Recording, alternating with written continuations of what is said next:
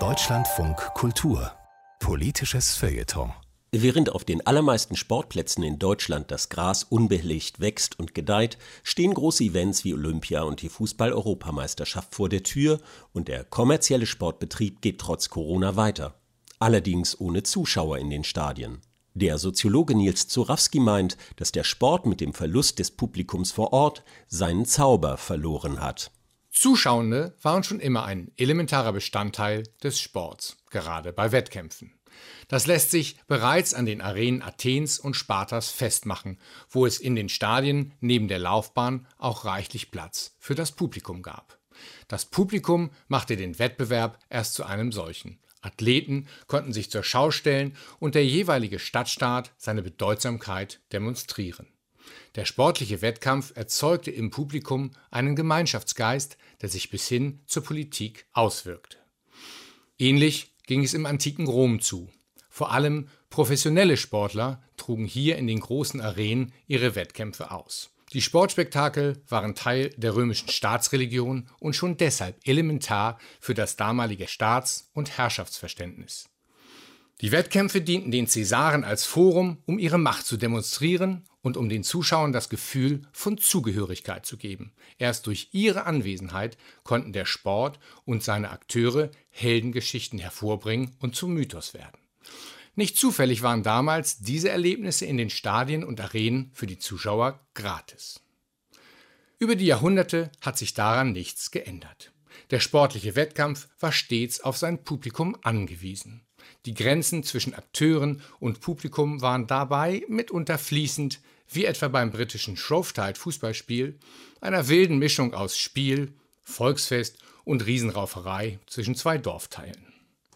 Auch bei der Entstehung des organisierten Sports, wie wir ihn heute kennen, war das Publikum unverzichtbar. In der industriellen Moderne kämpften die Helden der Arbeiter gegen die Vertreter der Vorstädter. Ihre Fans standen an den Seitenlinien und jubelten sie zu Siegen, waren stolz auf ihr Viertel und ihre Art zu leben, wie etwa beim Fußball. Es bildeten sich neue Mythen und Erzählungen heraus, die den Zusammenhalt förderten und mit denen Politik gemacht werden konnte.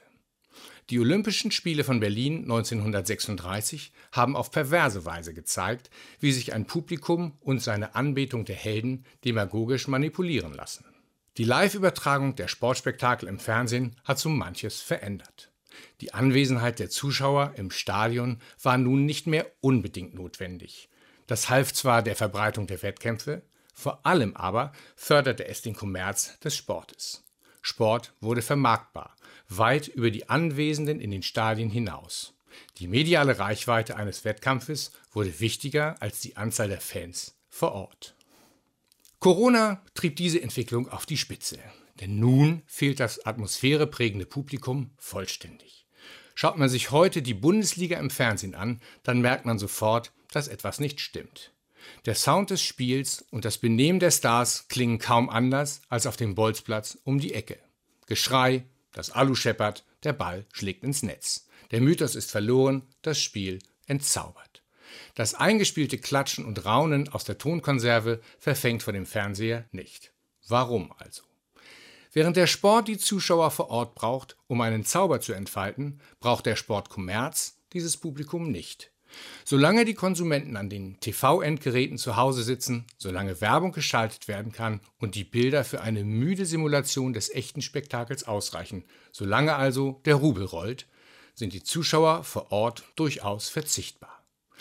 Die Posse um die Olympischen Spiele in Tokio, die das IOC auch ohne Publikum auf Biegen und Brechen veranstalten will, spricht ebenfalls Bände.